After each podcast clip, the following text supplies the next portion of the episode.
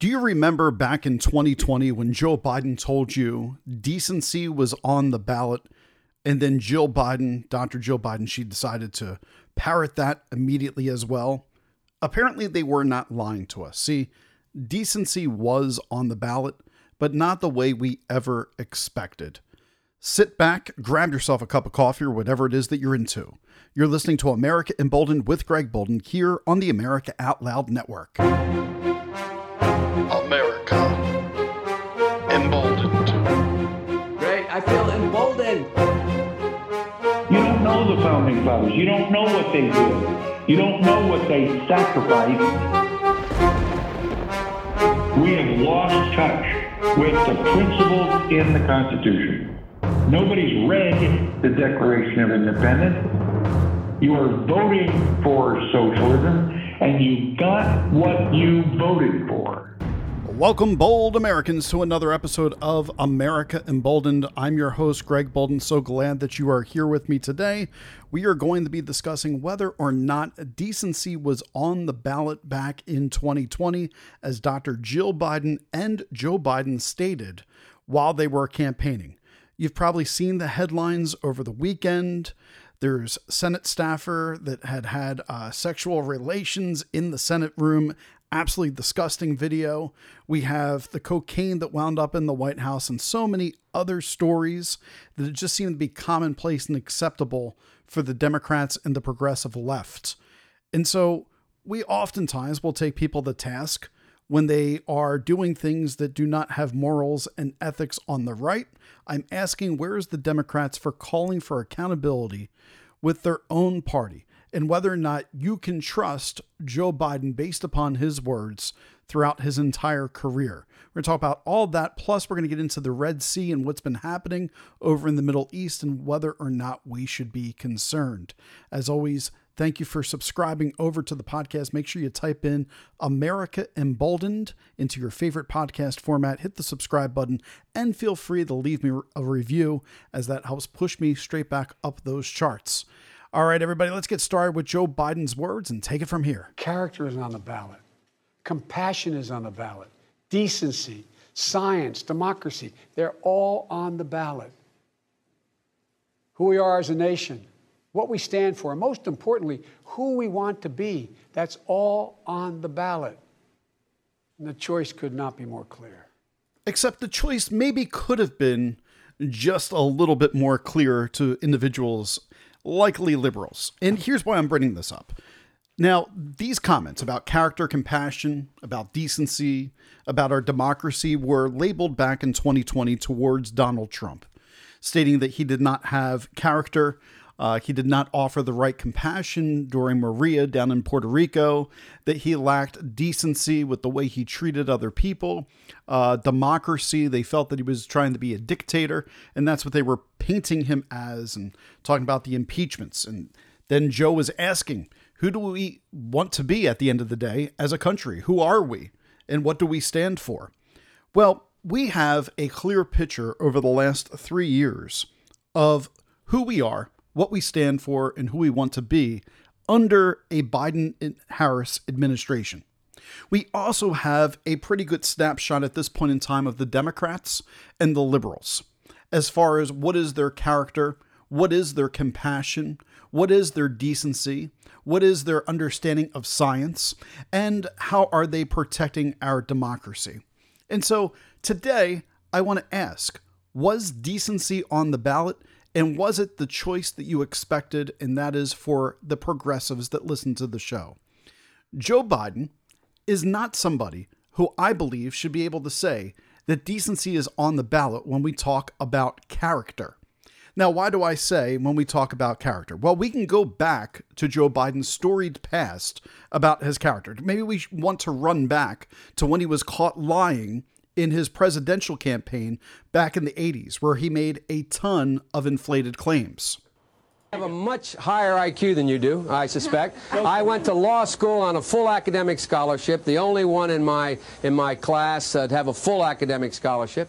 In the first year in law school, I decided I didn't want to be in law school, and then decided I wanted to stay. Went back to law school, and in fact ended up in the top half of my class. I was the outstanding student in the political science department at the end of my year. I graduated with three degrees from undergraduate school, and I'd be delighted to sit down and compare my IQ to yours if you'd like, Frank. And he was also solving world hunger while he was doing all that, ladies and gentlemen. And he uh, certainly was successful in that. And he has the greatest character of all time. The problem with all of those statements that Joe Biden made back in the 1980s is the media was on to him. And the media called him straight out. So was character on the ballot in 2020? Well, maybe people just forgot about this. Let's listen to it now concedes he did not graduate in the top half of his law school class, that he does not have three degrees from college, and that he was not named outstanding political science student in college. Newsweek says Biden actually went to school on a half scholarship, ended up near the bottom of his class, and won only one degree, not three. Joe Biden ranked 76th. 76 out of a class of 85 students and he failed a course because he plagiarized a law review while he was there in his first year at law school, which is why he had to drop out the first time before re coming back. And he was admitted to the Delaware bar back in 1969. So maybe character was on the ballot in 2020 and people just didn't pay enough attention to it. I mean, certainly he also said, you know, about decency and he painted Donald Trump as a racist. Certainly Joe Biden's not a racist, right? I've, I've, great relationship. In Delaware, the largest growth in population is Indian Americans moving from India. You cannot go to a 7 Eleven or a Dunkin' Donuts unless you have a slight Indian accent. To fully, am I, I'm not joking. Oh, gigantic. You got more questions, but I tell you, if you have a problem figuring out whether you're for me or Trump, and you ain't black. And the kids used to come up and reach in the pool and rub my leg down so it was straight and then watch the hair come back up again. They'd look at it. So I learned about roaches. I learned about kids jumping on my lap. And I've loved kids jumping on my lap. None of that audio that you just heard was edited whatsoever. Those are Joe Biden's words. The part about referring to uh, black kids as cockroaches, uh, the part about him saying he loves kids on his lap, yes, I actually know the person who filmed that video in Wilmington, Delaware during his campaign. Now, Joe Biden has made these inflated claims his entire life. He also will tell people, I've always been a civil rights activist, until he tells people that, oh, I never marched in Selma. I never really was much of an activist. So, which one is it, Joe? Which one is it about your decent character that we're supposed to believe? Democrats, why are you not owning this? If this was Donald Trump and there was the exact same irrefutable evidence, you would be all over Donald Trump day and night about decency being on the ballot when you can play these type of clips over and over again. But why is it that Joe Biden gets a free pass? Well, I think it's because deep down, Democrats and the truly far left liberals are embracing this level of indecency. You might have seen the story, what happened in the Senate over the weekend with a gay porno being made in our Senate. Nope, I, I, I did not have this on my bingo board when I started the year. And as we wrap up 2023, this is the last thing I ever thought. But a staff member, a Senate staffer that was working for Senator Ben Cardin from Maryland, you heard me right, was having gay sex in the Senate hearing room with his older partner. So now we have cocaine found inside the White House, which people, for whatever reason, are just dismissing. They're like, oh, whatever. No, it's it's the White House people. All right, maybe the White House gets its name White House under the Biden administration, allowing cocaine in there. When you come into the White House, there's no person in their right mind that's like, you know what I'm going to do? I'm going to bring a bag of coke in with me. So is that part of the decency that was on the ballot? And now this uh, Senate staffer is that part of what was on the ballot as well? It is absolutely disgusting what is going on right now. Think about this. You got cocaine in the White House. You got one of Joe Biden's appointees stealing women's clothes at an airport to wear them. Did we forget about that? Is that the decency that people need to have? We have gay sex tape filmed in the Senate. We have drag shows on our military bases. We have Joe's son having his sex tapes go public. We have a laptop that you used your influence to make sure that people in the FBI and CIA intelligence agency said was not real, but we know they were all shills, that the whole thing was real the entire time. We have a corruption scandal with Hunter being revealed that there are millions have been paid from foreign sources without being registered as a foreign agent, and that you were involved despite telling voters that you never were Joe Biden? Is that the decency that was on the ballot? We have the Navy hiring drag queens to recruit more drag queens to join the military. Is that the decency? Is that the image that we're putting out there? Have we sexualized everything, Democrats? We have taxpayers that are now funding sex changes in the military. We have Biden defending child sex changes. We have Biden being interviewed by Dylan Mulvaney, the face of Bud Light. Why am I pointing all of this out? Because decency was on the ballot in 2020. Dr. Joe Biden told you the entire time that it was going to be on the ballot. And most people, they were too busy watching MSNBC and CNN to realize that the really bad corruption was on the Democrat side with the Biden family, and it had been there for decades upon decades with speech after speech laying it all out. Look at the parties that they're having at the White House.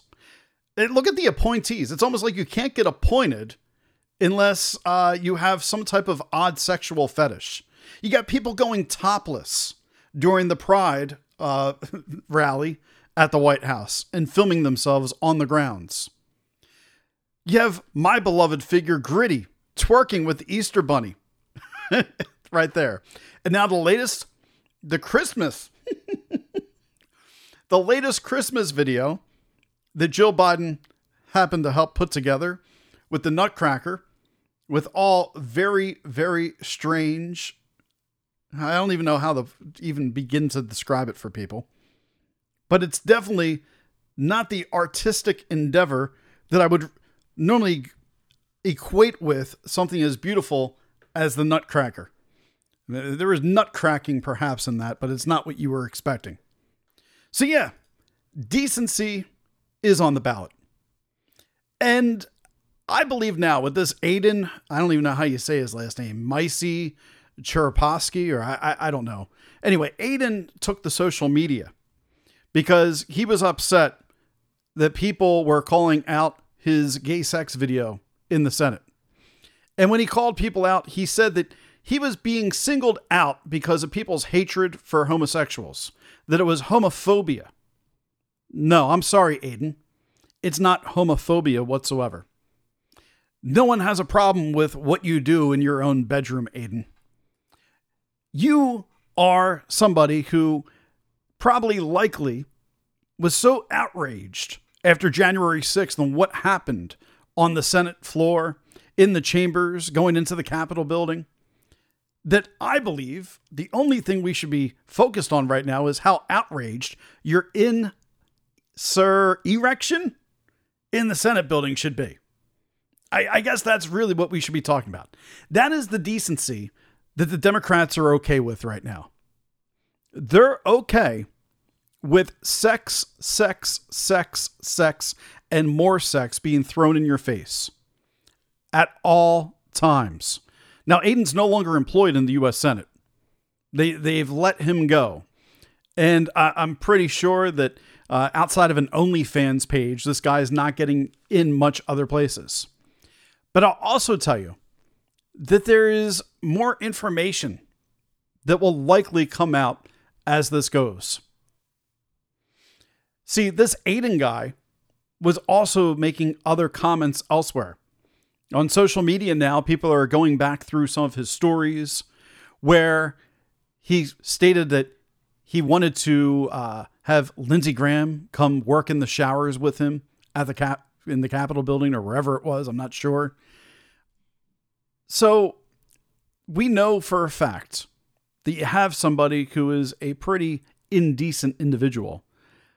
And I'm curious how many others of these indecent individuals are going to be coming out in the future.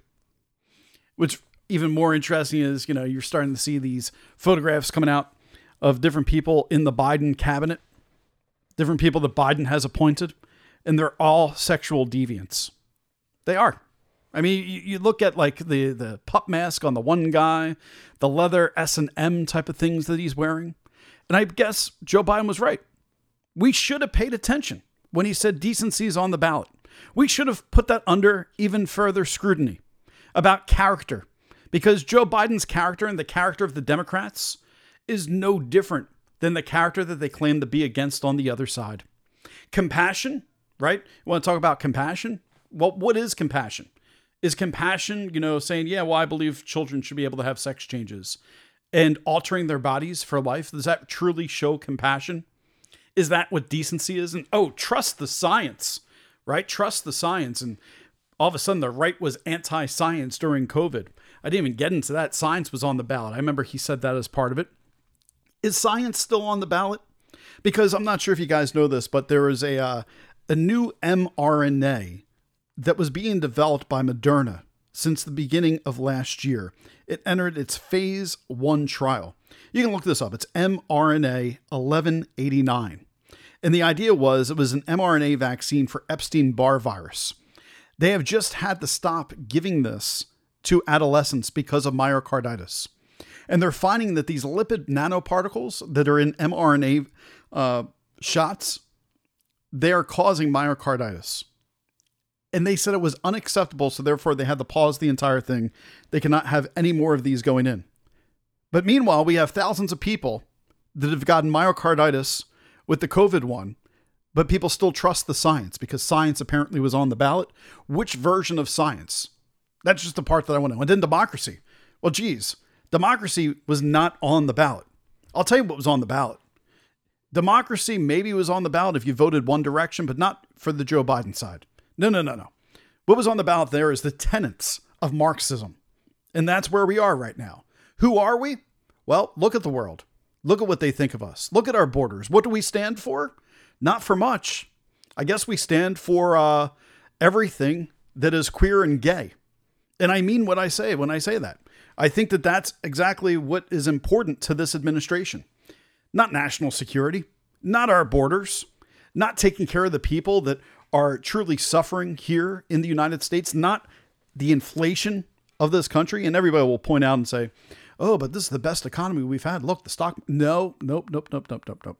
You don't get to ignore the fact that you've raised inflation over 20% without wages raging, raising at the same length, and then get to say that everything's okay. And who do we want to be? I don't want to be this. I don't want to be this super progressive place. I want to go back to a place of decency, true decency, morals, ethics. And yeah, I'm calling out your Lauren Boeberts as well. And I know people are going to go there. I've called them out before. I've called out Marjorie Taylor Greene. I've called out this this false outrage that people seem to throw shade at in order to have a spicy headline, but yet they lack their own moral integrity. It's wrong on both sides. So yeah, decency is on the ballot. Pay better attention to who you're electing. Now, let's get into the second topic of the day. I told you at the top we were going to talk about the Red Sea and what's going on. So here we go. Officially, let's start the second half. Before I do that, I want to just call people's attention to be mindful about, once again, I know I talk about this often, who you follow on social media. But then if you are a participant in social media and you're posting rather regularly, the importance of taking care of oneself as well. I hosted on my show back in May uh, David Weissman, who used to be a staunch Trump supporter. And then all of a sudden, he became the darling of the progressive left.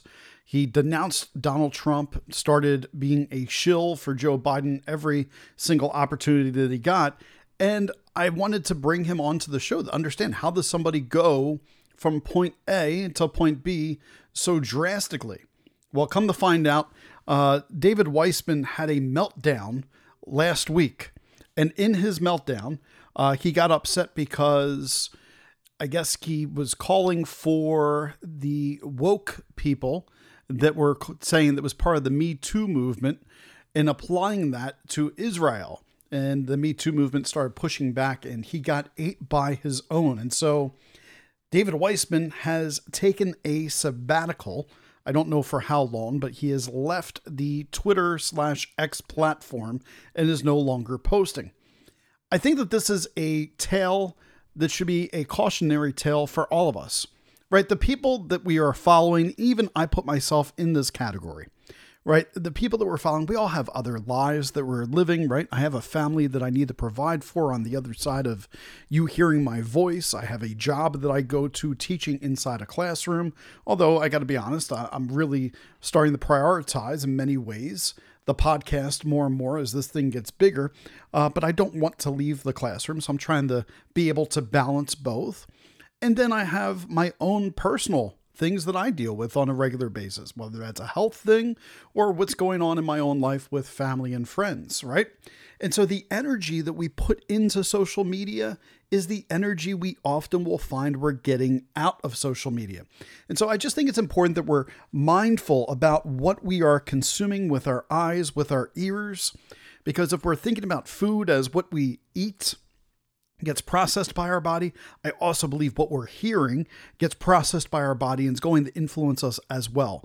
And so for my listening audience, I do try to be mindful of that as I'm making content, that I'm not putting something that I believe would be poisonous, so to speak, to your brains uh, that would uh, harm anybody.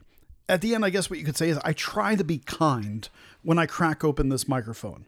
I try to be mindful of what I'm speaking about and not just overly critical at all times. I think this is also important on social media to be kind because we don't know what that other person that we're following or that we're reading about is going through in their personal life. Empathy, love, kindness, these are important tenets of the human experience. They go a very long way in life. And so I just want us to embrace them no matter what our political beliefs, no matter what that topic might be that divides us. Can we find a little bit of love and kindness and empathy in order to create a better platform, so to speak, a better relationship? I think that's a long way. And so, David, you know, we argued a bit during our uh, interview back in May. I think that you were not critical enough of the left just as you weren't critical enough of the right and you led yourself from point A to point B. You went from one uh, largely one side of the argument to the other and you didn't really entertain the middle. I hope that you're taking this time to see that middle, the common sense, and you're starting to get new viewpoints that go around that. I, I really hope the best for you, David. And uh, I hope that wherever you are, you're doing well. And if you follow David, I'm sure you're concerned too. I mean, I even think about people's like mental health, their well being. Uh, you know, doing this and opening yourself up to critique and criticism, it can take a toll, right? We all want to be loved, we all want to be liked. I know at the end of the day, simply by having a microphone and having a platform, I'm going to have people that don't like me. And so you have to have a bit of a thick skin in order to be able to deal with when people are like, oh, you're a know it all about everything, are you? It's like, no, we're just here on the show processing everything together. If I claimed to be a know it all, I would probably come at the show in a completely different manner. Um, but anyway, so that's neither here nor there. I just wanted to kind of cover that just a little bit here uh, because I, thought it was an important thing uh, that I saw and just to keep us mindful. Now, the Houthis. The Houthis have launched more attacks in the Red Sea this past weekend, and we have more United States warships now heading to the region. Defense Secretary Lloyd Austin is going to be heading to the Middle East sometime early this week. Maybe he's already there by the time you're listening to this show. I don't know. But there seems to be a new coalition that's starting to be ramped up right now. And I'm paying attention to this, and I think you should too, because all these people are like, oh, we're sending all of our, our ships there to deter war. I think at this point in time, it's it's important to look at I don't think we're looking to deter war anymore. I think we're getting ready to put our military to work. We have countries, according to The Guardian, they're stating that Jordan, the uh, United uh, Emirates, the Saudi Arabia, Qatar, Oman, Egypt, and Bahrain are all starting to be brought together by the United States in order to counter back the Yemen region and the Houthis. And so we could have sometime before Christmas here a war that is starting to escalate this bothers me. I think back to the previous world wars that we had and Christmas season, right? The Christmas, and I understand like that's not the same religion over there, but we always hear these great tales about a pause for peace. We go back to 1944. Uh, there was a pause for peace on the battlefield. We can go back even further, and during World War One, there was the Christmas truce right? Where all of a sudden both sides uh, started to uh, scale back and go, you know what? We, we don't want to fight right now. It's it's Christmas. And so if you go back, you're not going to find a, an actual Christmas truce, so to speak. But what you will find is people took a break during those times from being able to fight. Um, on Christmas Eve 1944, there were American soldiers uh, that were wounded, and they ended up going and knocking on a door. And the people that answered the door could not speak each other's language, the English nor the Germans. But they invited, the Germans invited the Americans inside in order to make them comfortable. And so this story is often told about as it was Christmas Eve and there would be no shooting there. And so it was a safe place that night from the war. I'm wondering is there a safe place in the Red Sea right now? Can we find peace as we are ramping up towards a full on onslaught? Both the United States and the Britain forces have taken out 14 attack drones. Now, these were not two way attack drones. What do I mean by that? I'm led to believe from the reporting that's coming down in the papers that these drones are meant to just take their payload and crash directly into a ship in order to create their most amount of damage. This is not a drone that has some type of missile that gets fired and then returns to base and reloads. So these United States ships and these UK ships, they're shooting down these attacks that are coming uh, in on them from their destroyers. And so the Ford Carrier Strike Group has been in the Mediterranean all the way since October 7th, and they're continuing their mission. But now we're getting a lot more coming to that region. In addition to that, there are many that are congratulating Yemen for their actions in the Red Sea. They're stating that they're glad that basically they are stopping the ability to have replenishments. In fact, uh, some accounts are saying that Yemen has done the impossible MSC, CMA, and CGM are the world's largest shipping companies, and they're now announcing that they will not sail through the Red Sea. And so this is putting a huge blow on the logistic lines and should hurt Israel. It will hurt everybody. All right. So the people that are posting that, I, I think you're failing to see how important the Red Sea is to get out to the Indian Ocean and get to the Mediterranean Sea. It is going to cut off Europe from one of their most important waterways in order to get things through the Suez Canal. And so this is a moment that we talked about weeks ago with people like Brian Fry on the show talk about the oil industry. The Economist, they're already talked about that this Suez crisis is now threatening the global world economy, right? Because if you just travel a bit of distance where this naval fleet is escalating, if we cannot get all the shipping containers, that is 30% of global container traffic goes through that zone. So, because of the Houthis, they might shut down 30% of all shipping in the world. Let that register as you think about inflation and the economy. The four companies that are traveling through there, three of which I just named, they account for 53% of all global container trade. The only one I think I missed there, I said CMAC, GM, uh, Hapag Lloyd. I don't think I said. I said Maersk, which is uh, MSC, but I think I missed uh, Hapag Lloyd. So if we're paying attention to what's going on in the Red Sea right now, and I hope that you are, we are on the verge of leading a new counteroffensive as the United States. If the United States begins bombing Yemen over this blockade in the Red Sea, over these dro- drone strikes, oil prices are about to skyrocket. It's going to happen. Your supply lines, as you just heard, are going to be disrupted. This is going to be felt worldwide. You're looking at your gas prices right now. You might be going, How is it that my gas prices are so cheap? We're under $3 a gallon throughout this country. I think one of the things that we forget is that winter gasoline is cheaper than summer gasoline. Summer gasoline, they get into the additives that they put in, and it gets more expensive to make that type of crude that helps keep your engine going strong uh, during uh, the summer months, the warmer months in the northern hemisphere. But this winter crude, that's all going to start coming to an end here in January as they start the switchover over the coming months. That coupled with a crisis in being able to ship is going to be a problem. Now, it gets even worse for the region. The Pentagon is now sending more nuclear aircraft carriers to the Red Sea due to these attacks. We have three more destroyers going into the Mediterranean Sea. That seems to me to sound like we're not simply trying to get more deterrence. We're now basically saying to Yemen, you know what?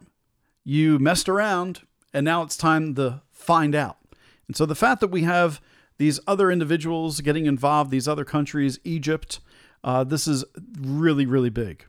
Now, what is the difference in that uh, trade uh, route should this get closed down? Okay, let's let's think about India, right? India has a huge amount of trades going out of India, and to get to London, England, it takes them 7,200 miles in order to get there.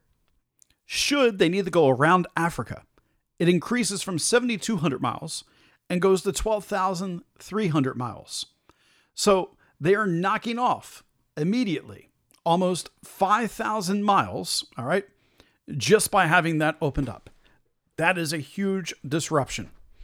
So it's going to be very important that the uh, Suez crisis, the R- Red Sea here, everything gets under control and rather quickly before things get a lot worse as we near 2024.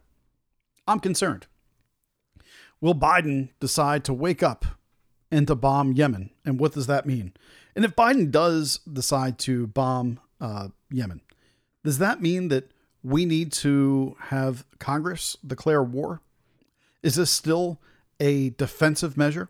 Or are we taking an offensive attack? Because let's not forget our Constitution either. And who should be declaring war as we go. Now, as we have this fear of this widening war, there's another headline that struck a little bit of fear into my heart. It came from Reuters, and it made me wonder why Reuters is putting out a story on a Sunday, December 17th, uh, as we get into here Monday the 18th. Russia loaded a new intercontinental ballistic missile into the south of Mas- Moscow.